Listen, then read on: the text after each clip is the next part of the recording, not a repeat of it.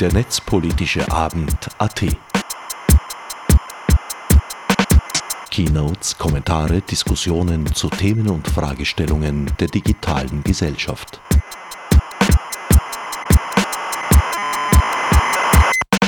Ich darf euch alle ganz herzlich willkommen heißen zum dritten Netzpolitischen Abend in Wien. Wieder hier zum dritten Mal im schönen MetaLab. Ich habe heute die Ehre, euch durch den Abend zu führen und das Ganze ein bisschen zu moderieren. Ich bin die Sonja Fischbauer. Ich bin aktiv beim Verein Open Knowledge Österreich, der österreichische Ableger eines internationalen Netzwerks, das sich für eine offene Wissensgesellschaft einsetzt. Und dort bin ich als Community-Koordinatorin zuständig, bin auch immer in diverse Projekte involviert, zum Beispiel Gute Taten für gute Daten oder das Open Data Portal Österreich. Auch der dritte netzpolitische Abend, den Sonja Fischbauer Donnerstag, 3. Februar 2016, wie eben gehört, eröffnete, erfreute sich regen Zulaufs. Abermals waren drei interessante Vorträge zu hören, die hier zur Gänze wiedergegeben werden. Den Anfang machten Silvia Kuber und Michael Heiling von der Arbeiterkammer Wien, die über Auswirkungen der Digitalisierung auf Arbeitsformen und Arbeitsverhältnisse sprachen, mit besonderem Augenmerk auf Wesen und Unwesen von Online-Arbeitsvermittlungsplattformen. Im zweiten Vortrag berichtete Michael Schramek zunächst, wie es der Slowakei gelang, sich von der Vorratsdatenspeicherung zu befreien – Weiters schilderte er die Gesetzeslage zu Transparenz und Informationsfreiheit. Zu guter Letzt widmete sich Josef Barth vom Forum Informationsfreiheit demselben Thema aus österreichischer Sicht, die um einiges betrüblicher erscheint als in unserem östlichen Nachbarland. Sachdienliche Links sind wie immer bei der Sendung im Archiv der Freien Radios cba.fro.at zu finden. Doch nun zu Silvia Kuber und Michael Heiling. Ja, es ist schon richtig angesprochen worden. Online-Dienstleistungsplattformen ist jetzt einmal so ein allgemeiner Begriff. Ähm, vielleicht einfach noch kurz zur Entstehung, wie wir sozusagen auf das Ganze gekommen sind. Äh, wir beschäftigen uns beide in der Arbeiterkammer mit Aspekten der Digitalisierung, Auswirkungen auf Arbeit, Arbeitsverhältnisse, Arbeitsbedingungen, Wirtschaft, nicht? Also diese ganzen äh, Schlagwörter rund um smarte Modelle und smarte Wertschöpfungsketten und äh, diese schönen Schlagworte wie Industrie 4.0 und Share Economy, die kommen da immer wieder im Diskurs vor. Und wir haben heuer uns äh, vor na, eigentlich im letzten Jahr überlegt, rund um den Momentum-Kongress, uns einfach mal ein paar etablierte Online-Plattformen, die eigentlich nicht so richtig in diese Kategorien passen, anzusehen und uns anzusehen, wie man da vielleicht gemeinsame Thesen, gemeinsame Kategorien, gemeinsame Schlüsse aus der gemeinsamen Beschaffenheit äh, bestimmter ähm, Plattformen oder bestimmte Geschäftsmodelle ziehen kann und was die für Auswirkungen auf Arbeit haben und was da eventuell auch politische Ableitungen sein könnten. Und ähm, wir haben hier einige dieser Plattformen einmal äh, dargestellt. Ihr kennt sehr viele davon mit Sicherheit. Die einen kennen es von außen, die anderen kennen es von innen, je nachdem. Es sind äh, Plattformen, die leicht zugänglich sind ähm, und die alle in, in Österreich sozusagen, wenn man äh, in den sozialen Medien unterwegs ist, auch dementsprechend intensiv werben, auch sozusagen um Endverbraucher, Endverbraucherinnen werben. Und wir haben da wahlweise einige mal herausgenommen und uns einfach angeschaut, was sind so gemeinsame Strukturvariablen dieser Plattformen. Wir haben da beispielsweise mal jackrobin.com, nicht? Da geht es also um Paketmitnahme und Paketbeförderung. Lass andere schreiben, das ist jetzt weniger sozusagen in Richtung Ghostwriting, sondern ganz stark auch in Richtung äh, Texten, Korrektur, Lektorate. Wir haben ähm, MyHammer als bekanntes Haushaltsdienstleistungsanbieter, äh, ähm, und dann noch äh, die beiden hier herum, Helpling, Jack Robin bzw. Äh, Clickworker.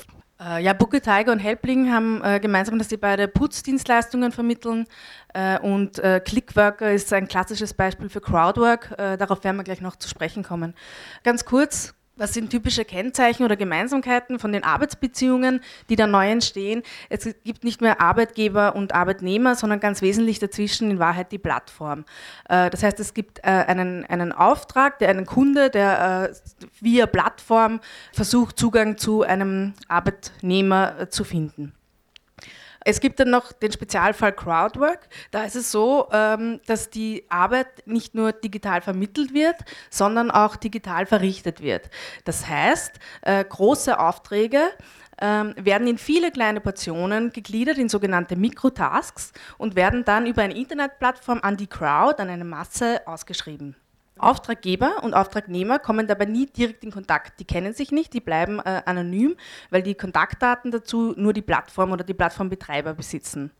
Äh, die Arbeit selbst wird auch online erledigt und diese Modelle kommen eher so aus dem Programmierbereich, das heißt aus einem sehr äh, internetaffinen Bereich. Mittlerweile sind sie ganz viele verschiedene Branchen, wo sie angewendet werden.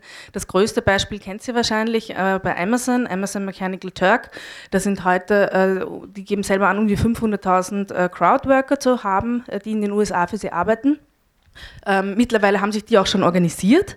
Ähm, es ist nämlich so, dass äh, für diese Mikrotasks äh, keine besonders hohen Löhne gezahlt werden, sondern äh, also weniger Centbeiträge. So ein klassischer Mikrotask ist zum Beispiel jene Arbeit, wo der Computer noch nicht schlau genug ist, sie zu erledigen.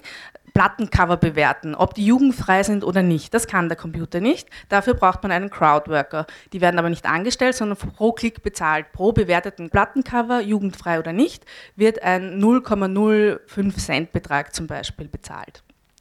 Ähm, es gibt dabei aber ganz unterschiedliche Vergütungsmodelle, das heißt, es wird nicht immer pro Glück bezahlt, manchmal gibt es auch Wettbewerbsmodelle, das heißt, es werden diese kleinen Tasks aufgeschrieben, zum Beispiel programmiere einen minimal kleinen Teil von einem Programm, wer das am schnellsten oder am besten erledigt, kriegt das Geld, alle anderen kriegen es nicht. Und was auch sehr äh, interessant für uns als äh, Arbeitnehmervertretung natürlich ist, es gibt ja keine klassischen Arbeitsverträge, sondern äh, in Wahrheit die AGBs werden unterzeichnet und mit dem Klick angenommen oder nicht, das soll in diesem Modell den Arbeitsvertrag äh, ersetzen. Was man natürlich dort merkt, ist, dass es einen extremen Konkurrenz- und Lohndruck gibt, äh, weil die, das Arbeitskräftepotenzial fast schier unendlich ist. Nicht jeder, der einen Internetzugang hat, kann potenziell dort arbeiten. Äh, und dass es de facto keine oder sehr wenig Mitbestimmungsrechte für Crowdworker gibt, wobei es auch da jetzt eben äh, Bewegungen gibt, die langsam anfangen zu versuchen, das zu ändern. Zum Beispiel, indem sie ein ganz klassisches äh, Mechanismen umdrehen. Denn was auf all diesen Plattformen auch passiert, ist, dass die Crowdworker bewertet werden durch die Kunden. Und die drehen das jetzt um und sagen, ja, aber wir bewerten auch unsere Auftraggeber, basteln sich eigene Plattformen, bezahlt er verlässlich oder nicht, äh, wie viel, mit wie viel Geld kann man da rechnen und so weiter. Das heißt, da ist auch ein bisschen Selbstorganisation schon in Bewegung. Ja, wenn man sich die Plattformen anschaut, die wir zu Beginn gezeigt haben, dann sieht man eigentlich sehr, sehr schnell, das ist was anderes. Ne? Also es geht nicht um das Verrichten von Arbeit online, es geht schon sozusagen am Ende des Tages um das Verrichten von konkreter Arbeit im Hier und Jetzt. Und sehr viele Plattformen sind auch äh, rund um diese Wolke, sage ich immer, Begriffswolke der Shared Economy äh, positioniert. Wobei man da auch sagen muss, ähm, das trifft wohl nicht so ganz äh, des Pudels Kern, denn wenn man sich anschaut, was, was Share Economy bedeutet, nicht? Also das sind sehr positive Assoziationen, da denkt man an Teilen, da denkt man an Ressourcenschonung, da denkt man so ein bisschen an Empathie, ja, also so die Idee, die wir von Teilen haben, ist irgendwie auch so in unserer Kultur geprägt vom, vom heiligen Martin, der dann den, den Mantel teilt. Das gibt's natürlich, ne? das kennt ihr alle, es gibt Plattformen, auf denen echt geteilt wird, kein Thema. Äh, wenn man sich aber anschaut, sehr viele Plattformen, die im Kontext dieser Shared Economy auftreten und auch von politischer Stelle oft so bezeichnet werden, dann wird das sehr wenig geteilt. Ne? Also wenn wir uns ganz bekannt anschauen, bei Airbnb wird nichts geteilt, da wird vermietet. Ja, bei Uber wird nicht geteilt, da werden ganz einfach Personenbeförderungen ähm, vermittelt und dann letztendlich auch durchgeführt. Natürlich gäbe es auch die Möglichkeit, Dienstleistungen zu sharen. Ja, absolut kein Thema. Das wären absolut spannende Möglichkeiten und auch die gibt es im Sinne der Nachbarschaftshilfe. Also zu sagen, äh, ich koche bei dir zu Hause und du reinigst dafür bei mir zu Hause oder äh, passt auf die Kinder auf oder was auch immer, wären natürlich alles denkbare Möglichkeiten, wo es natürlich um eine, um, eine, um eine Ressourceneffizienz auch ginge, die sicherlich sehr positiv sein kann. Bei diesen Plattformen, die wir uns aber angesehen haben, sieht man sehr schnell, da wird Arbeit nicht, Arbeitskraft nicht geteilt, da wird Arbeit eigentlich nicht geteilt, sondern da wird Arbeit verrichtet und dann auch in der ein oder anderen Weise dann bezahlt letzten Endes von einem Endverbraucher meistens. Es hat dann die ähm, neben dem Begriff des Crowdwork auch noch einige Begriffe gegeben, die die Dublin Foundation, also Eurofund, im letzten Jahr publiziert hat, wo sie gesagt haben, das sind neue Formen von Arbeit, muss man sagen, so neu sind sie gar nicht, aber die natürlich durch die Entwicklung in der Gesellschaft, wo wir immer schneller, immer weiter zu immer geringeren Grenzkosten kommunizieren, dynamischer werden und leichter möglich und zugänglich werden. Das wäre einerseits der Bereich Casual Work, wo man also sagt, das ist eigentlich Arbeit, die gar nicht als Arbeit wahrgenommen wird, sondern eher so in Form eben von Nachbarschaftshilfe. Oder Collaborative Work, wo also verschiedene Auftraggeber für einen gemeinsamen Abnehmer arbeiten oder auch vice versa. Ähm, ist ganz spannend, da sieht die Dublin Foundation auch in diesem Bericht immer eine Plattform dazwischen, die nennen sie, das ist ganz lustig, äh, Umbrella Company. Also ich bin mir nicht ganz sicher, ob es da eine eine diskursive, bewusste Verbindung zu Resident Evil gegeben hat, aber man hat sie zumindest so genannt. Und das, was oft im breiten politischen Diskurs als Share Economy bezeichnet wird, gemeinsam hat, ist eigentlich seltener das Teilen, sondern vielmehr, dass es da einerseits klar um Produkte, aber in diesem konkreten Fall auch um Arbeit und Dienstleistungen geht, die online vermittelt wird, die über eine Plattform vermittelt wird, also ich gemeinsam einen dritten Betreiber habe, eine dritte Kraft, die immer stark von Netzwerkeffekten profitieren ja, und deren Geschäftsmodelle letzten Endes auf Netzwerkeffekten basieren. Denn äh, es ist ja nichts Neues, Mitfahrbörsen hat es immer schon gegeben, nur am schwarzen Brett am Institut habe ich halt nicht so viele Menschen erreicht wie in der Cloud sozusagen. Und ähm, auf Basis dessen haben wir eigentlich gefunden, okay, für diese Vermittlungsplattformen gibt es eigentlich jetzt nicht so richtig im, eine trennscharfe begriffliche Abgrenzung und haben dann einfach begonnen, okay, schauen wir uns einfach einmal einige, die in Österreich schon gut etabliert sind oder waren, muss man jetzt sagen, aber die zumindest, die zumindest aufgetreten sind, an und schauen wir uns an, was gibt es eigentlich so für gemeinsame Merkmale von denen, auch über den Außenauftritt hinaus. Und unser Interesse war, uns einmal anzuschauen, naja, wer steht eigentlich hinter diesen Plattformen? Also es gibt natürlich tausende Plattformen, die tatsächlich als Startups von Einzelpersonen betrieben werden oder kollaborativ betrieben werden, aber bei denen, die sozusagen auch ordentlich Geld in die Werbung reinbuttern, ja, wer steht da dahinter? Wie kommunizieren diese Unternehmen, weil es sind Unternehmen, sind in allen Fällen, wo wir uns das angeschaut haben, auch Kapitalgesellschaften dahinter. Was ist eigentlich Ihre Rolle? Also wie definieren Sie selbst Ihre Rolle? Worauf bauen Sie Ihr Geschäftsmodell auf? Und was ist eigentlich rund um Preis und Leistung die vertragliche Ausgestaltung? Also welche vertragliche Leistung geben die vor? Und da ist gleich einmal der erste Punkt, da habe ich jetzt mal nur drei bekannte Beispiele, die sozusagen relativ leicht zugänglich sind. Da sieht man eigentlich recht schnell, ja, es ist gut möglich, dass das noch vor wenigen Jahren Startups waren, mit, mit, wo sozusagen Einzelunternehmer und Selbstständige dahinter gestanden sind. Es sind aber mittlerweile sehr viele einfach äh, schon einen Schritt weiter und sind halt größere Kapitalgesellschaften mit durchaus prominenten Kapitalgebern im Hintergrund. Jack Robin, die also in Österreich mit Paketmitnahme äh, sozusagen auf den Markt dringen, hat zwei ganz prominente Eigentümer, wenn man da im Firmenbuch nachschaut. Das ist einerseits Attila Dogodan von Do Co. und das ist andererseits eine Investmentfirma, die zu 100 Prozent auf den Rennfahrer und Flugunternehmer Niki Lauda zurückzuführen ist. Helpling, ja, Reinigungsdienstleistungen, ist eine GmbH und die direkte Mutter sitzt schon mal in Luxemburg. Und dahinter, wenn man weiter recherchiert, steht das äh, Unternehmen Rocket Internet, das eben in Internetfirmen investiert. Mittlerweile laut Eigenangaben 3,1 Milliarden Euro Portfoliowert angibt und wo auch noch neben Helpling auch andere bekannte Unternehmen im Portfolio sind, unter anderem schon auch äh, das größere Unternehmen Salando, das kleinere Unternehmen HelloFresh, das wären so bekannte Unternehmen, die man da im Portfolio hat. MyHammer auch recht bekannt. Der Eigentümer dahinter ist es nicht so bekannt, die Verlagsgruppe Georg von Holzbrink. Aber das kennt man dann, wenn man sich die Marken anschaut. Also Kippenheurer-Witsch, Rowold sind Verlage, ne, das ist so eher im, sage ich jetzt einmal, High-Level-Bereich. Äh, Spotlight kennen vielleicht noch einige aus der Schulzeit. Das waren diese fremdsprachigen Freizeithefte. Ja, das hat irgendwie Spotlight, weil das Englische, dann äh, Écoute war, glaube ich, das Französische, Adesso das Italienische. Also man sieht sozusagen, da gibt es durchaus gebündelt dahinter Eigentümer, die dementsprechende Portfolios auch aufweisen.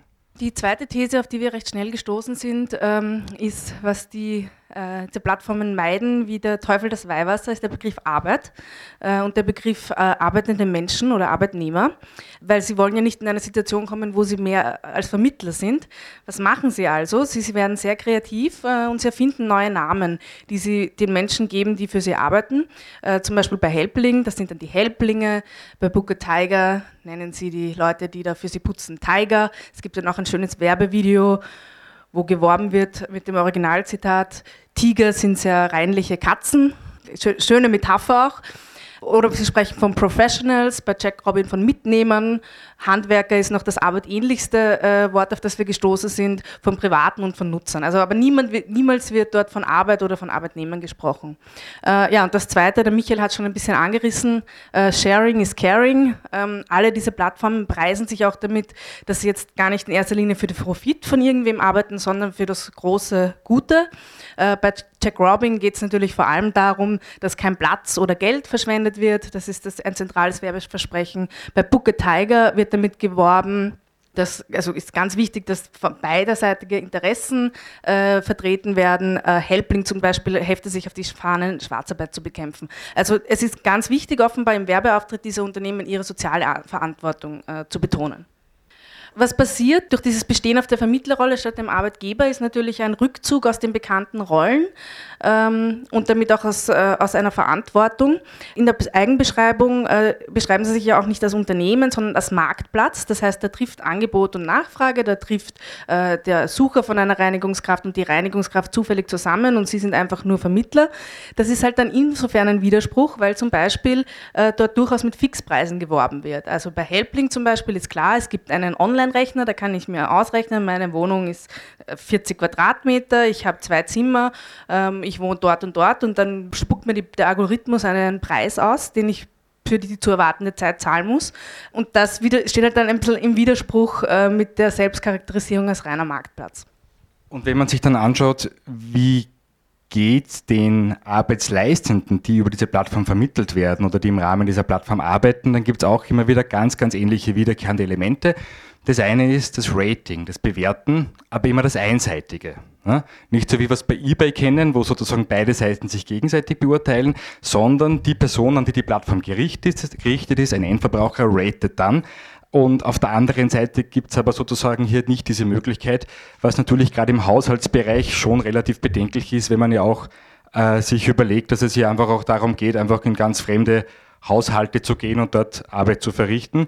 Und das ist bis zum gewissen Grad nichts Neues, aber man muss es schon, glaube ich, immer wieder auch herausheben.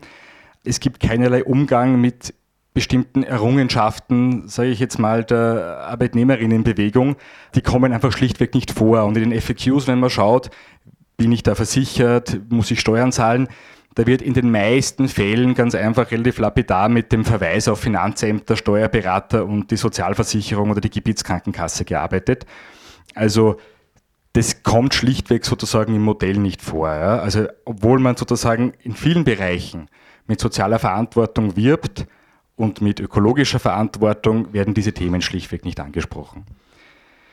Das war so der Versuch, das ein bisschen zu strukturieren und vielleicht zu einem gemeinsamen politischen Rahmen auch zu bringen, wo man dann auch Ableitungen treffen kann. Und ich glaube, ganz wesentlich ist es, dass man hier diskursiv trennt und auch sagt, ja, es gibt die Sharing Economy, ja, es gibt Teilen, aber es gibt auch Plattformen, wo es nicht um Teilen geht, sondern wo es schlichtweg um Arbeit geht. Arbeit ist sozusagen das zentrale Moment, worauf diese Geschäftsmodelle, diese Plattformen basieren. Warum ist das so wichtig? Ich glaube sozusagen, dass wir in vielen Diskussionen hier schon recht weit sind und ich glaube, dass es für uns alle recht klar ist, dass da letzten Arbeitsleistung dahinter steckt. Wenn man sich aber beispielsweise die Debatte auf Brüsseler Ebene anschaut, also wir haben da versucht, die Kommission noch einmal stilistisch darzustellen, dann hat die erst kürzlich eine Binnenmarktmitteilung herausgegeben, wo drinnen steht, dass es in der partizipativen Wirtschaft oder in der Collaborative Economy, das ist dann der Überbegriff sozusagen für Plattformen und für das, was andere vielleicht jetzt ein bisschen kritischer Plattformkapitalismus nennen würden, um eines geht, nämlich um mehr Chancen für Unternehmen und Verbraucher. Jetzt ist es ja relativ ein schönes Bild, dass sowohl Unternehmen und Verbraucher äh, mehr bessere Chancen haben ähm, wenn man eben da nicht sozusagen eine dritte Gruppe vergessen würde, die dann doch relativ zentral am Wertschöpfungsprozess beteiligt ist. Und darum, glaube ich, geht es auch darum, dieses Arbeit ja, einfach einmal in den Vordergrund zu stellen, auf der politischen Debatte auch wirklich zu positionieren. Denn letzten Endes geht es um, um alte Kämpfe in neuen Gewändern. Also es ist alles nichts Neues. Ja. Prekarisierungstendenzen sind nichts Neues. Prekäres Arbeiten ist nichts Neues, aber es kommt diskursiv sozusagen über eine neue Linie. Ja? Und das ist sozusagen für Leute, die in der Szene sind, klar. Aber wenn man nach, nach außen hin mit bestimmten Begriffen hantiert und kommuniziert, ist es so schnell nicht mehr klar, was sich dahinter eigentlich auch versteckt. Und gleichzeitig muss man, glaube ich, sehr wohl diese Begriffsdebatten führen, muss aber aufpassen, dass man auch die Gemeinsamkeiten nachher kennt. Weil wir haben vorher gesprochen von Crowdworking, von Collaborative Working, von Casual Working.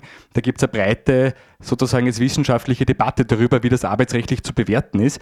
Wenn man sich aber anschaut, was passiert sozusagen mit den Menschen, die auf diesen Plattformen vermittelt werden oder die da auch ihr Lebenseinkommen bestreiten oder zumindest wesentlich aufbessern, ähm, so nämlich, dass sie dann auch ausreichend leben können, ähm, da muss man sagen, da gibt es Gemeinsamkeiten. Und ich glaube, Debatten, die man führen sollte, beziehungsweise für die diese Debatte als Trigger dienen kann, ist einerseits die Frage, was ist, soll eigentlich Arbeit in unserer Gesellschaft sein? Wie soll Arbeit definiert sein? Was ist auch unselbstständige Arbeit? Was ist wirtschaftliche Abhängigkeit? Und auch so ein wenig die Frage, äh, wer kann wie viel zu Solidarsystemen beitragen? Ja, das ist, glaube ich, heute schon so, dass wenn man sich der Selbstständige und die Versicherung anschaut, dass da von einer kleinen Gruppe so eine relativ große Belastung passiert und von anderen, die heute ihre Geschäftsmodelle darauf aufbauen, dass sie niemanden beschäftigen, sondern nur vermitteln, relativ wenig, wenn man bedenkt, dass das Eintrittsticket für unser Solidarsystem irgendwie dann die selbstständige, unselbstständige formelle Arbeit ist und die Finanzierung auch über die Lohnsumme größtenteils passiert. Und ich glaube, das sind so politische Debatten, die man darauf aufbauen kann und von unserer Seite eben so der Versuch, das ein bisschen zu klassifizieren. Und wir freuen uns sehr auf die Diskussion.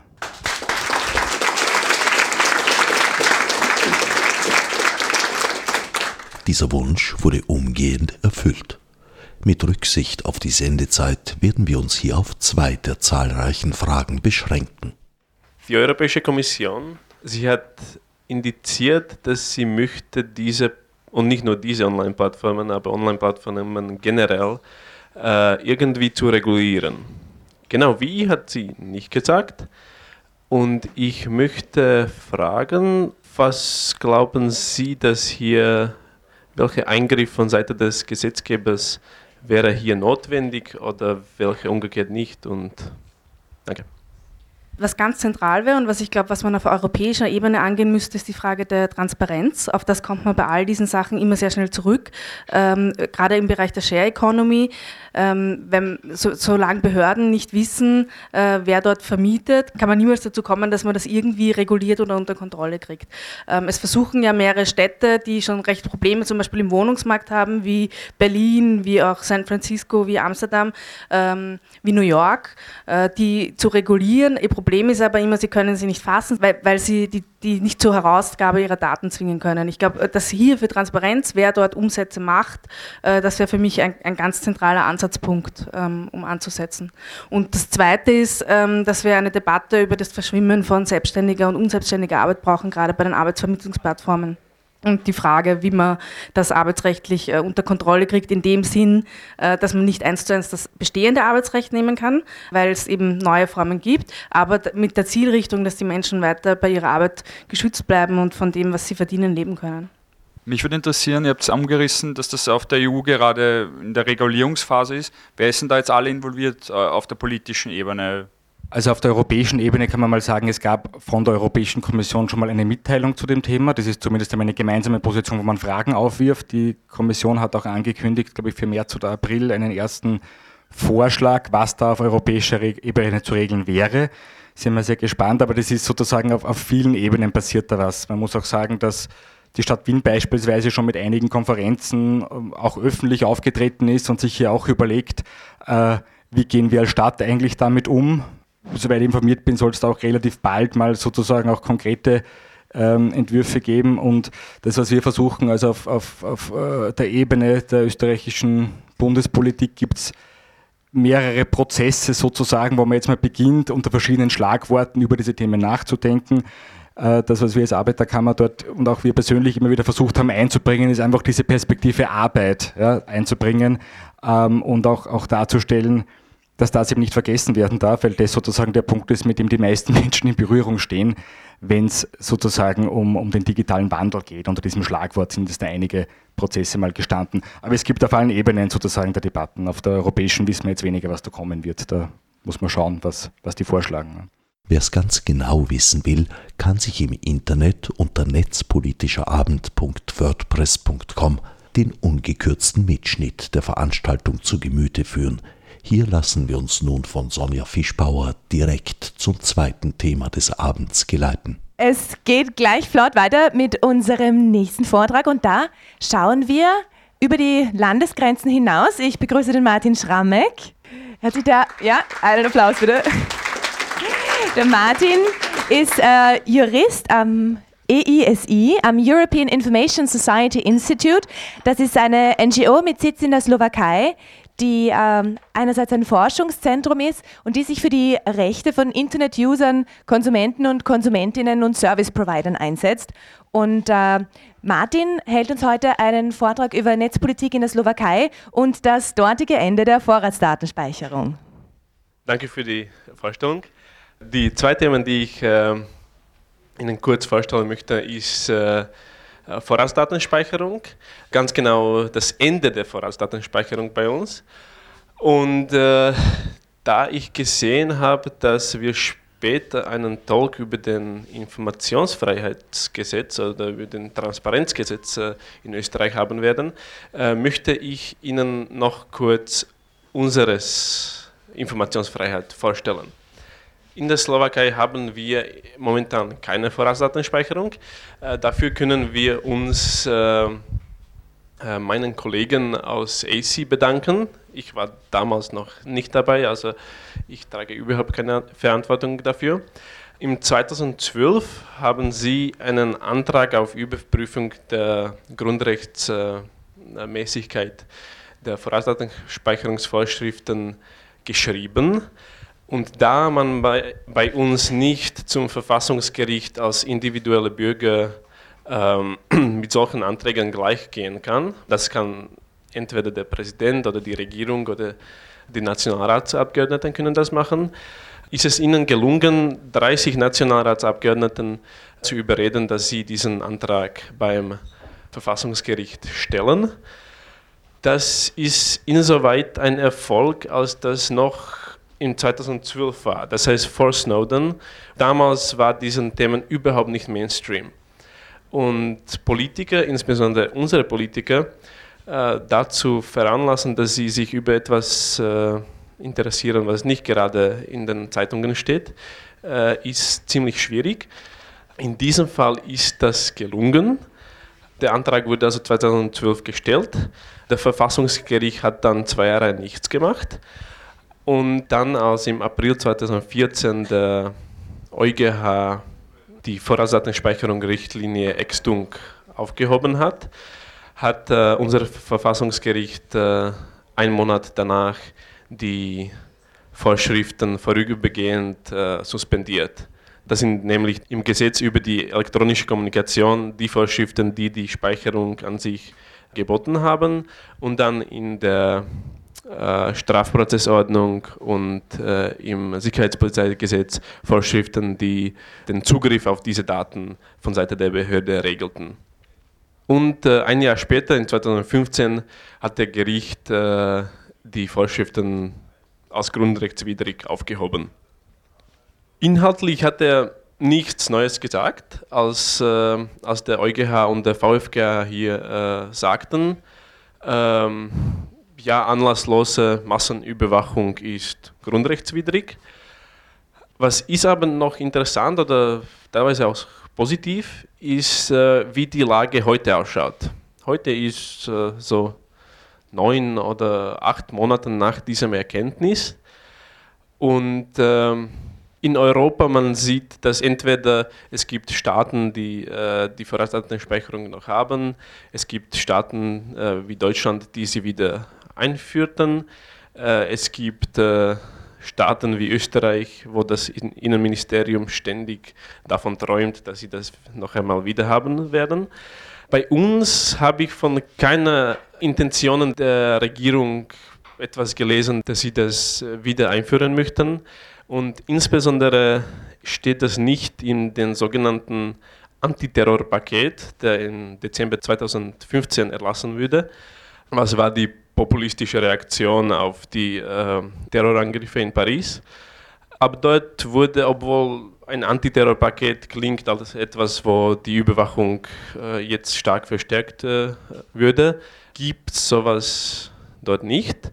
Und die heutige Lage ist, dass äh, die Behörden können auf Daten, die die Internetprovider haben, zugreifen, aber nur auf richterliche Bewilligung, nur wenn das Ultima Ratio ist, also wenn das äh, wirklich der letzte äh, Mittel zum Zweck ist und nur bei bestimmten Delikten, nur beim schweren Delikten. Ich äh, glaube, das ist insgesamt eine positive äh, Entwicklung. Und da ich noch Zeit habe, möchte ich Ihnen kurz über unseren Recht auf Zugang zu Informationen erzählen. Wir haben das seit 15 äh, Jahren jetzt.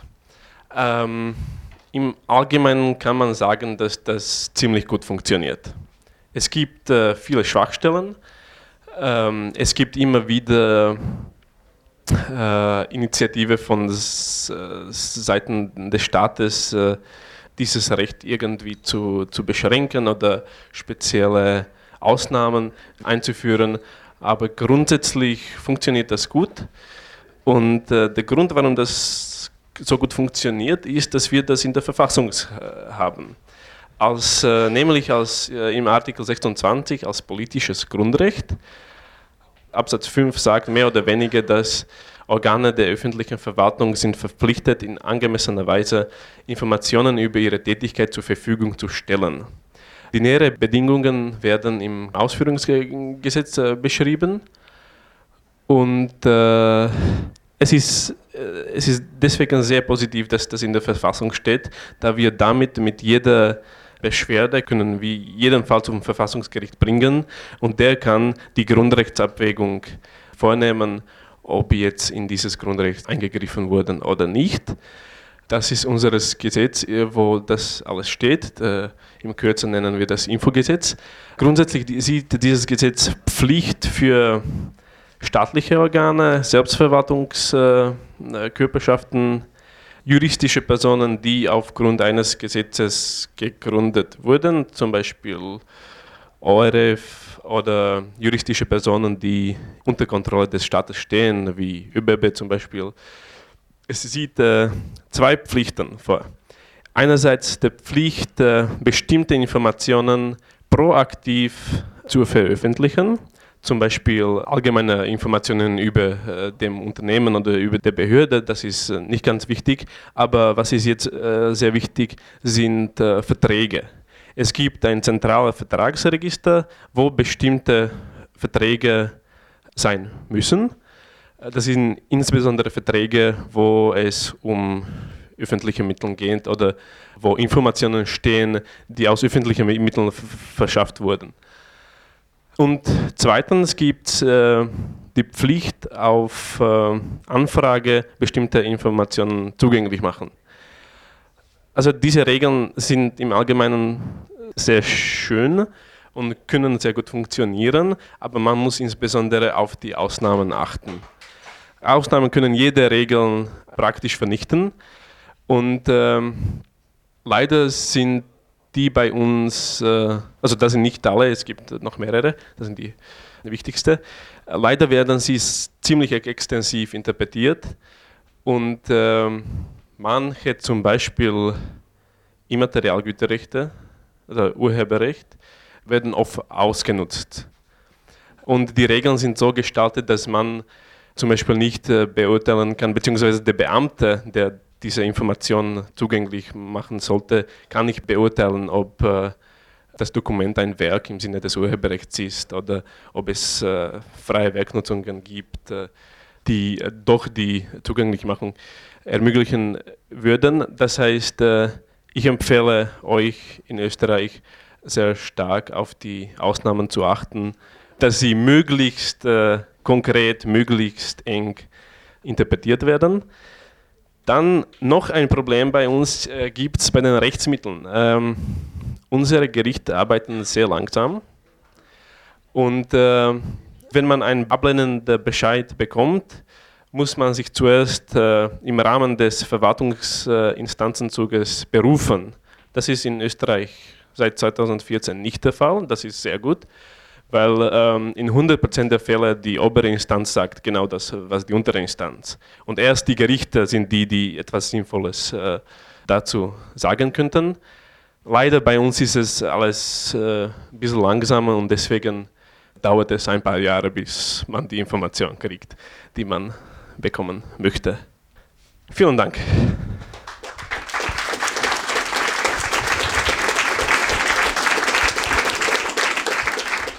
Abermals folgte eine Frage- und Diskussionsrunde mit Publikumsbeteiligung, die bei Bedarf im ungekürzten Mitschnitt nachgehört werden kann. Hier unterstützt uns Sonja Fischbauer beim Sprung zum dritten Referat. Und es geht gleich weiter zu unserem letzten Vortragenden, den ich ja fast gar nicht mehr ankündigen muss, aber äh, mache ich natürlich trotzdem. Es ist der Josef Barth, seines Zeichens ehemaliger Journalist beim Profil, heute selbstständig mit der Kommunikationsagentur Pick und Bart und äh, in diesem Zusammenhang am äh, allerspannendsten und wichtigsten heute hier der Gründer des äh, Forum Informationsfreiheit. Ich übergebe gleich das Mikrofon. Dankeschön. Ja, wunderschönen guten Abend. Ähm, danke für die Einladung.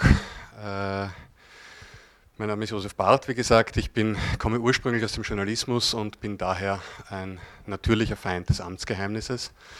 Äh, wir im Journalismus haben wir versucht, Informationen zu bekommen. Äh, dort hört man normalerweise eine klare Argumentation seitens des Objekts der Berichterstattung gegenüber, wenn man das was fragt. Dann sagen die meisten, das sagen wir nicht. Und wenn man dann fragt, warum, ähm, dann gibt es verschiedene Antworten. Die heißen manchmal Datenschutz, manchmal Verschwiegenheitspflicht und sehr oft Amtsgeheimnis.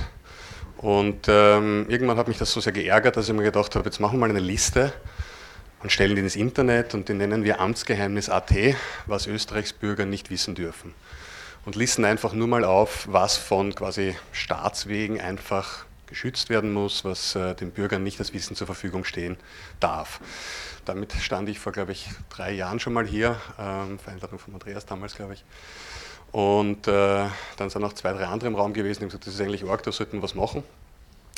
Tja, und dann haben wir was gemacht äh, und haben vor drei Jahren, ziemlich genau heute vor drei Jahren, begonnen, eine Initiative zu starten, die hieß Transparenzgesetz.at. Das heißt, wir wollten dazu beitragen, dass das österreichische Amtsgeheimnis in seiner derzeitigen Form abgeschafft wird oder zumindest so stark zurückgedrängt wird, dass eigentlich eine vernünftige Teilhabe am demokratischen Prozess für politisch interessierte Bürger möglich ist und ähm, haben versucht, äh, mit dieser Initiative einen, äh, wir haben das genannt, äh, gläserner Staat statt gläserner Bürger zu erreichen und haben dafür ähm, uns eingesetzt, äh, hier eine Änderung einzuleiten. Die Reaktion war umgehend. Ähm, die Regierung hat ebenfalls fast heute vor drei Jahren versprochen, das österreichische Amtsgeheimnis zu prüfen und äh, umgehend auch quasi eine Änderung einzuleiten, weil sie gesagt haben, das ist wirklich anachronistisch, danke, dass Sie uns darauf aufmerksam gemacht haben, wollen wir ändern und haben damals versprochen, innerhalb von drei Wochen einen Vorschlag vorzulegen, wie das quasi passieren sollte. Heute ist es drei Jahre später und ich nehme es vorweg, wir haben es noch immer nicht.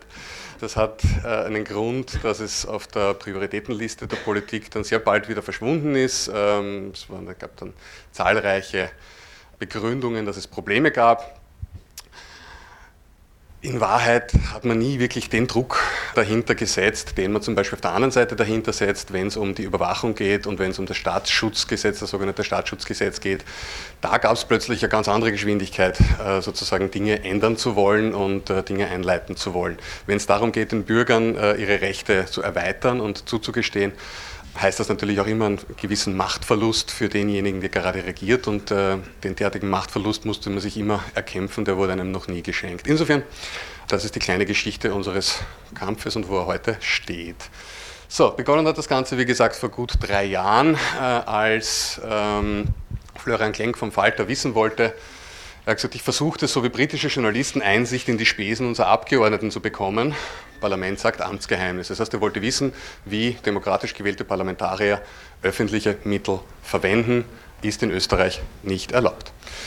Anders äh, in ähm, Großbritannien, wo eine Journalistin sehr wohl es geschafft hat, die britischen Abgeordneten zu, zu zwingen, ihre Spesenabrechnungen offenzulegen. Und man hat dann festgestellt, dass das gar nicht so für demokratische Zwecke immer ähm, ausgegeben wird, das Geld.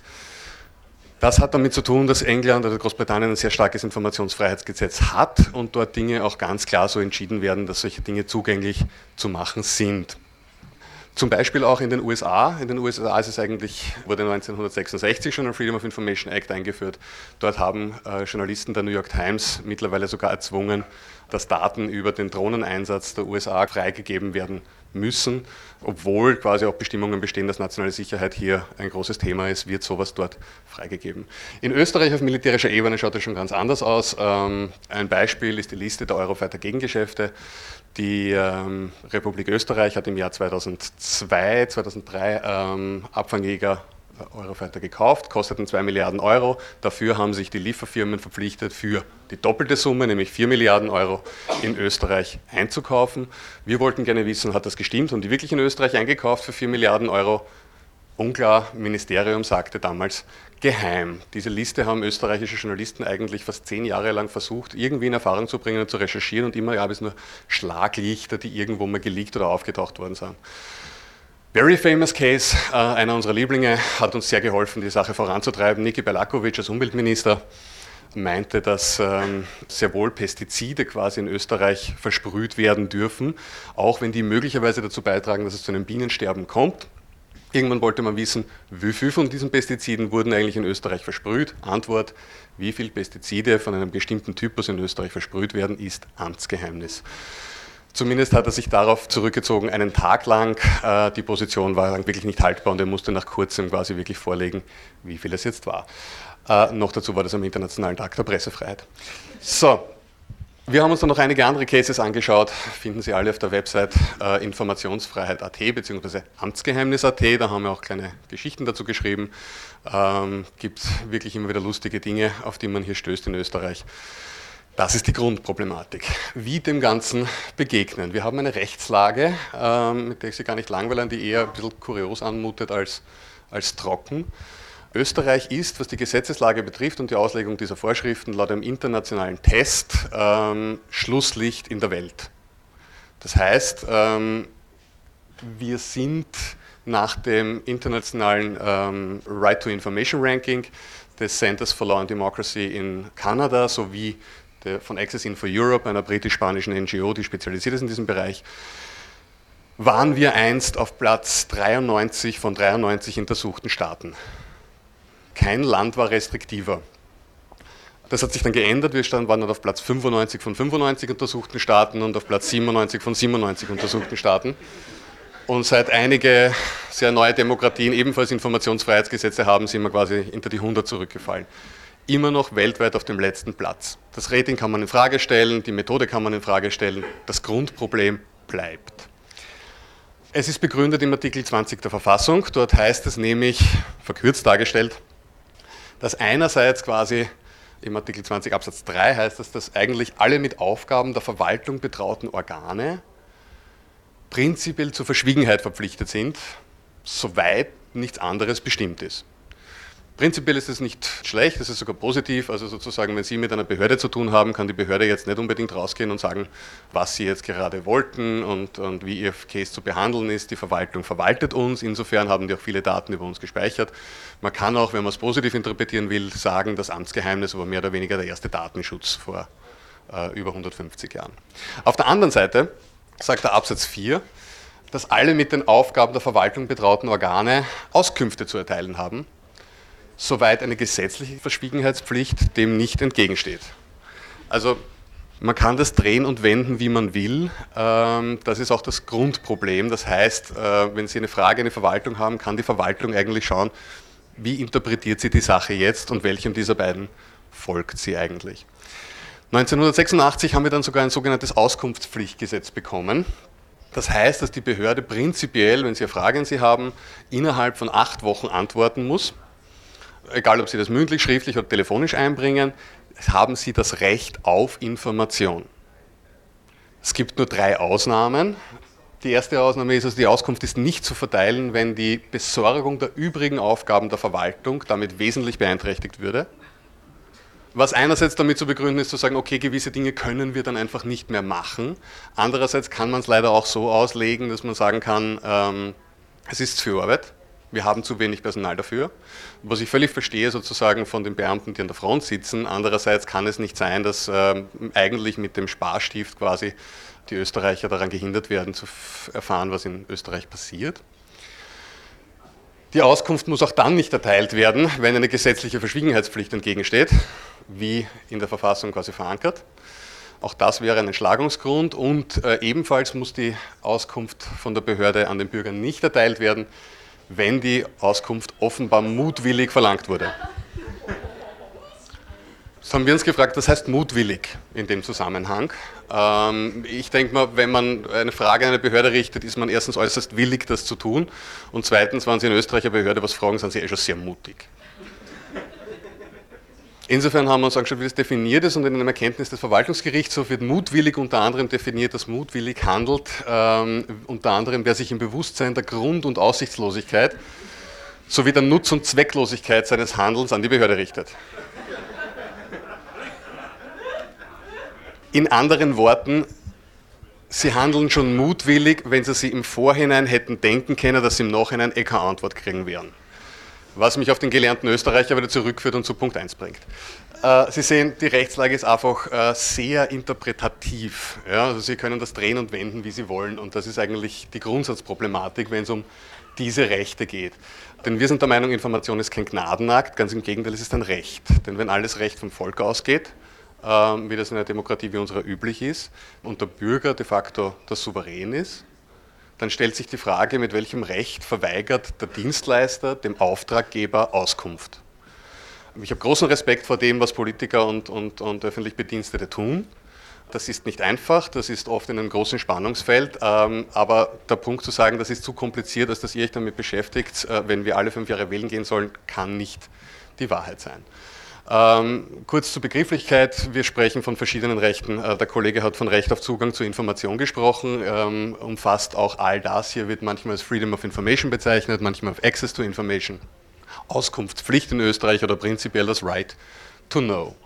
So, Darauf haben wir diese Transparenzinitiative gegründet, haben für äh, diese Petition mehrere tausend Unterstützungserklärungen bekommen und wir hatten uns zum Ziel gesetzt, ein Transparenzgesetz nach Hamburger Vorbild zu etablieren in Österreich.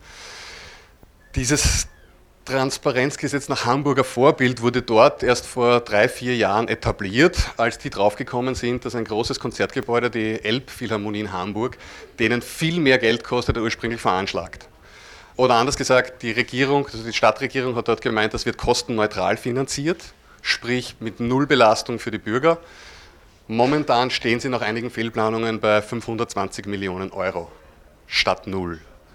Das ist ein ganz ordentlicher Unterschied und daraufhin haben die Bürger gesagt, also Moment, wieso habt ihr das so gebaut? Und sind draufgekommen, hätten sie mehr Zugang zur Information gehabt, hätte das vielleicht vermieden werden können, ein solches Desaster. Ist immer mein Lieblingsbeispiel, wenn wir von der Regierungsseite hören, dass es quasi wahnsinnig viel Geld kostet, so ein Gesetz zu etablieren. Wir gehen davon aus, dass es viel mehr Geld kostet, quasi ähm, so ein Gesetz nicht zu etablieren. Das Transparenzgesetz in Hamburg äh, fußt de facto auf fünf wesentlichen Punkten. Erstens ein umfassendes Recht auf Information. Das ist das, was in allen äh, Freedom of Information Acts oder Access to Information Acts quasi weltweit die Grundlage ist. Das zweite sozusagen, dass ich nicht nur Information oder Auskunft erhalte von der Verwaltung, sondern tatsächlichen Zugang zu den Dokumenten der Verwaltung, sprich das wirkliche Papier, Access to Documents, äh, heißt auf europäischer Ebene, in Händen halten darf. Weil ob mir jemand was daraus vorliest und sagt, wie das ungefähr geregelt ist, oder ich weiß, was in diesem Vertrag steht, ähm, sind zwei verschiedene Dinge. Weiters auch hat man gesagt, okay, ich weiß ja oft gar nicht, wonach ich fragen kann. Wenn ich nicht weiß, wonach ich fragen kann, wie soll ich denn wissen eigentlich, ob ich das richtige Dokument habe oder ob es überhaupt ein Dokument gibt, ob ein solcher Vertrag geschlossen wurde. Also haben wir gesagt, genau wie in Hamburg hätten wir gerne eine Veröffentlichungspflicht für Behörden, die Dokumente, zum Beispiel Verträge über 100.000 Euro proaktiv von sich aus veröffentlichen müssen, damit ich weiß, dass dieser Vertrag abgeschlossen wurde. Wo kann ich sowas nachsehen? Äh, in der Slowakei und auch in Hamburg gibt es dafür ein zentrales Online-Register, wo man all diese Verträge einsehen kann. Also quasi Sie so wollen ein Google für Verträge und Dokumente des Staates. Das wäre sinnvoll. Und damit ich weiß, wie kann ich denn kontrollieren, ob wirklich alle Dokumente, die die Behörde proaktiv veröffentlichen muss, auch wirklich veröffentlicht wurden, hätten wir gerne einen sogenannten zentralen Beauftragten für Informationsfreiheit und Datenschutz, ähm, den es ebenfalls in zig Ländern der Welt gibt, in Österreich noch nicht, ähm, der dann kontrollieren kann, ob das auch eingehalten wurde, der auch entscheiden kann in Streitfällen, wer hat Recht, wer hat nicht Recht. So hätten wir es gern gehabt, so sieht der Vorschlag der Regierung aus. Ja, ein Recht auf Information wird zugestanden und ist auch sozusagen laut Gesetz ganz toll. Zugang zu Dokumenten lässt sich jetzt nicht ganz so daraus ableiten. Eine Veröffentlichungspflicht habe ich da weggegeben. Ja, die Behörden sollen veröffentlichen. Äh, wenn sie es nicht tun, gibt es aber keine Konsequenz. Ein Register gibt es nicht. Jeder veröffentlicht irgendwie, irgendwo. Und jemanden, der das kontrolliert, auch nicht. Ja. Das ist sozusagen das, was am Vorschlag, am Gesetzestext derzeit seitens der Regierung im Raum steht. Das halten wir für ein Problem. Warum halten wir das für ein Problem? Ähm, es gibt fünf wirklich große Punkte, äh, die man absetzen dessen kritisieren kann. Der Kollege hat gesagt, die Ausnahmen sind wahnsinnig wichtig. Wenn Sie sagen, Sie haben ein Recht auf Information ausgenommen, folgende Punkte. Einerseits ist der Datenschutz quasi eine große Ausnahme, der persönliche Datenschutz, wie wir ihn verstehen, und nicht notwendigerweise der für große Unternehmen und Konzerne. Ja, also dass sozusagen die Firma, im Hinblick auf den Livestream mache ich keine Namensnennung, XYZ-Konzern, setzen Sie Ihren Lieblingskonzern ein und Sie persönlich quasi das gleiche Recht auf Datenschutz genießen, ist äh, fragwürdig. Datenschutz ist für uns eine Grenze nach unten, was den persönlichen Datenschutz betrifft. Die Person an sich, überhaupt keine Frage, aber dazu gibt es noch mehrere andere Ausnahmegründe. Und ähm, da gibt es Ausnahmegründe, die heißen quasi nationale Sicherheit mehr oder weniger, die heißen finanzielle Interessen einer Gebietskörperschaft, das schon problematisch genug ist. Aber abgesehen von diesen sechs, sieben Ausnahmegründen, gibt es dann noch einen zusätzlichen, der ganz unten eingefügt wurde in diesem Regierungsentwurf, der hieß, wenn weitere gleich wichtige Gründe das mit Bundes- oder Landesgesetz, mit einfachem Gesetz quasi verlangen. Das heißt, wir machen ein Verfassungsgesetz, das mit zwei Drittel beschlossen werden muss. Und mit einfachem Gesetz oder mit einfachem Landesgesetz kann sich jeder Landeshauptmann oder jede Regierung quasi weitere Gründe beschließen, aus denen zusätzlich später was geheim gehalten wird. Das ist eine Aushebelung des ganzen Dings und deswegen ist äh, das Recht auf Information, das hier verbrieft wird, nur als eine Farce zu verstehen. Was ist eine Information? Sie haben das Recht auf Information, aber was ist eine Information? Interessant, ähm, was eine Information ist, bestimmt die Behörde. De facto. Laut dem Gesetzesentwurf. Denn der Punkt ist, Sie haben zwar das Recht auf Information, Recht auf Information heißt aber Information, ist aber laut diesem Gesetzesentwurf der Regierung nur gesichertes Wissen im tatsächlichen Bereich wie auch immer das zu verstehen oder interpretieren ist. Also das, ähm, das von der Regierung in Auftrag gegebene Gutachten eines Professors zur Auswirkung von Handystrahlung auf das Krebsrisiko von Menschen würde ich jetzt nicht als gesichertes Wissen im tatsächlichen Bereich interpretieren. Kann also zurückgehalten werden. Das heißt, hier kann die Information zurückgehalten werden von der Behörde, wann immer sie es eigentlich beliebt, zumindest einmal lang genug, bis sie dagegen prozessieren. Äh, international gängig und auch in, in, in, im Hamburger Transparenzgesetz festgehalten ist Information, jede Aufzeichnung unabhängig von der Art ihrer Speicherung. Hätten wir gerne. Noch dazu gilt das eigentlich nur für Dinge, die veraktet wurden. Das heißt, wenn man eigentlich dort sagt, na, das ist nur Entwurf oder Notiz, dann tut man es quasi außerhalb des Akts dazu und dann ist es nicht veraktet und Sie können es gar nicht anfragen. Was auch dazu führt, dass de facto jede illegale Aufzeichnung nicht angefragt werden kann, was überhaupt dann problematisch ist. Jede Anfrage wird laut diesem neuen Regierungsentwurf mit Kosten verbunden. Das heißt, für jede Anfrage müssten Sie möglicherweise bis zu 30 Euro zahlen. Was durchaus problematisch ist, weil wir der Meinung sind, dass das Wissen, das die verwalten, wir eh schon bezahlt haben, dadurch, dass wir eigentlich quasi die Verwaltung finanzieren. In Deutschland hat es zu einem Fall geführt, wo der Stern oder der Fokus, ich tue jetzt einem von beiden Unrecht, äh, eine Anfrage gerichtet hat an das deutsche Sportministerium, wie viele Medaillen die denn dem Deutschen Olympischen Verband vorgeschrieben haben zu erreichen, damit die weitere Förderung kriegen. Das hat das deutsche Sportministerium interpretiert als nicht eine Anfrage, sondern das sind so und so viele Anfragen. Ähm, weil wir so und so viele Abläufe machen müssen und das kostet nicht einmal 30 Euro, sondern diese Anfrage komplett zu erfüllen kostet 15.000 Euro. Wenn Sie das mit einem einzelnen Bürger machen, ist das eine Schweinerei. Das Medium hat sich das nicht bieten lassen und hat gesagt, geht mach mal, bitte. Ja. Diese Sache läuft noch und ist äh, wahnsinnig lustig zu verfolgen. Sie können das bei korrektiv.org, einer äh, deutschen Plattform, verfolgen. Was ist, wenn die Behörde Nein sagt und sagt, nein, sehen wir nicht so? Dann ist das ja kein Hoheitsakt im Prinzip, sondern nur die Interpretation der Behörde. Ich sage, ich hätte es gern, die sagen, wir glauben, du darfst das nicht haben. Wer entscheidet? Wir hätten gesagt, der zentrale Informationsbeauftragte, weil der wägt ab zwischen Informationsbeauftragtentum und Datenschutz. Regierung sagt, ist zu teuer so ein Typ oder so eine Typin, dann machen wir es lieber so, schicken wir den Bürger zu Gericht. Ja? Bürger soll die Republik verklagen und ähm, soll das Verfahren einfach durchziehen. Gibt eh keinen Anwaltszwang, andererseits Klammer, ohne Anwalt werden die Argumente nicht so vorgebracht, dass sie wahrscheinlich wirklich durchkommen damit. Und das Schönste ist, ähm, sollte es quasi da Verfehlungen geben und jemand quasi die Auskunft rechtswidrig nicht erteilen oder ähm, eine falsche äh, Einschätzung abgeben oder etwas verschwinden lassen oder diese proaktive Veröffentlichungspflicht quasi unterwandern, dann gibt es dafür keine Konsequenzen. Das ist der Punkt, deswegen habe ich die Ohren aufgestellt, dass der Kollege gesagt hat, wir sollen sehr genau aufpassen bei den Ausnahmen. Das machen wir jetzt seit fast eineinhalb Jahren, wo wir quasi immer äh, jeden neuen Entwurf und jeden neuen Vorschlag der Regierung sehr genau unter die Lupe nehmen. Nachzulesen alles unter www.informationsfreiheit.at. Dort finden Sie diese ganzen Analysen. So steht es momentan. Noch hat die Regierung für diesen Entwurf keine Mehrheit. Sie braucht eine Zweidrittelmehrheit, entweder Grüne oder Freiheitliche. Und ähm, muss die erst kriegen. Der Weg zum Recht, wenn Sie der interessiert, generell müssen Sie einen Antrag nach Auskunftspflichtgesetz stellen, einen Bescheid verlangen, wenn das nicht erteilt wird. Das wird sehr oft quasi von den Behörden gerne zurückgehalten. Da sagt man nur, na, kriegen es nicht, dann müssen Sie es nochmal fragen, hätte keinen Bescheid und dann können Sie mit dem vor Gericht klagen. Den Kollegen kennen Sie wahrscheinlich, ähm, der ist quasi hier im Raum ganz gut bekannt, nachdem er hier einige Initiativen gestartet hat. Der hat die Plattform programmiert aus Deutschland nach Österreich geholt, quasi, die Ihnen hilft, dieses Recht in Österreich durchzusetzen. Auf Frag den Staat.at können Sie Anfragen an Behörden stellen. Es wird automatisch in den Text des Auskunftspflichtgesetzes gekleidet. Ähm, und wenn Sie dort eine Anfrage stellen, ist es öffentlich. Das heißt, Sie können auch dort schmökern, was haben denn österreichische Behörden zuletzt so für Anfragen verweigert zu beantworten. Äh, ist immer wieder ganz spaßig und man kommt auf neue Ideen. Achtung, nicht aus Mutwilligkeit, Sonst gibt es keine Antwort. Schlussgag, der Kollege hat als erste Frage quasi auf der Plattform eine Frage gestellt und sie hatte einen Satz zum Inhalt und die hieß, ich beantrage hiermit gemäß 2.3 Auskunftspflichtgesetz die Erteilung folgender Auskunft. Ich beantrage die Übermittlung der Liste aller Unternehmen der vom Wirtschaftsministerium anerkannten Eurofighter Gegengeschäfte. Das war auch heute vor drei Jahren.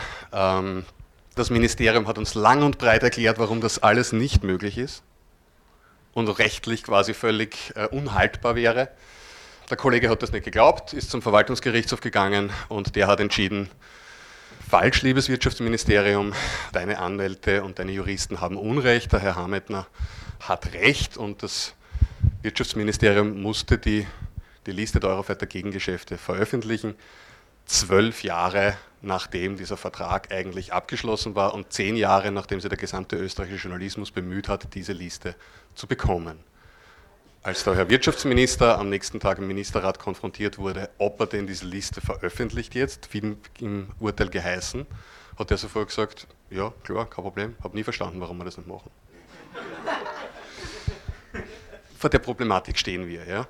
Das heißt, ähm, die Informations- Freiheitsgesetzgebung ist eine Detailarbeit äh, und wichtig ist jetzt sozusagen, dass in diesem Gesetz keine Dinge versteckt werden, mit denen man eigentlich ein grundsätzliches Recht auf Information aushebeln könnte. Wenn uns dabei helfen will, viel welcome. Jedenfalls danke für die Einladung.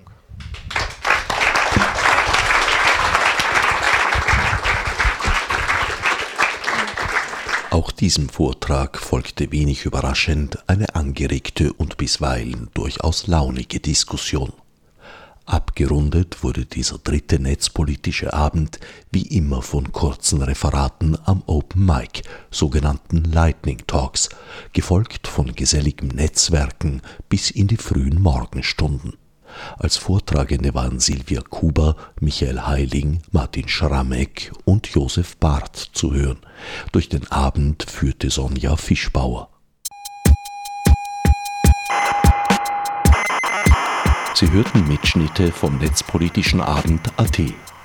Details und Programmvorschau im Internet unter netzpolitischerabend.wordpress.com. Gestaltung der Sendung Herbert Gnauer.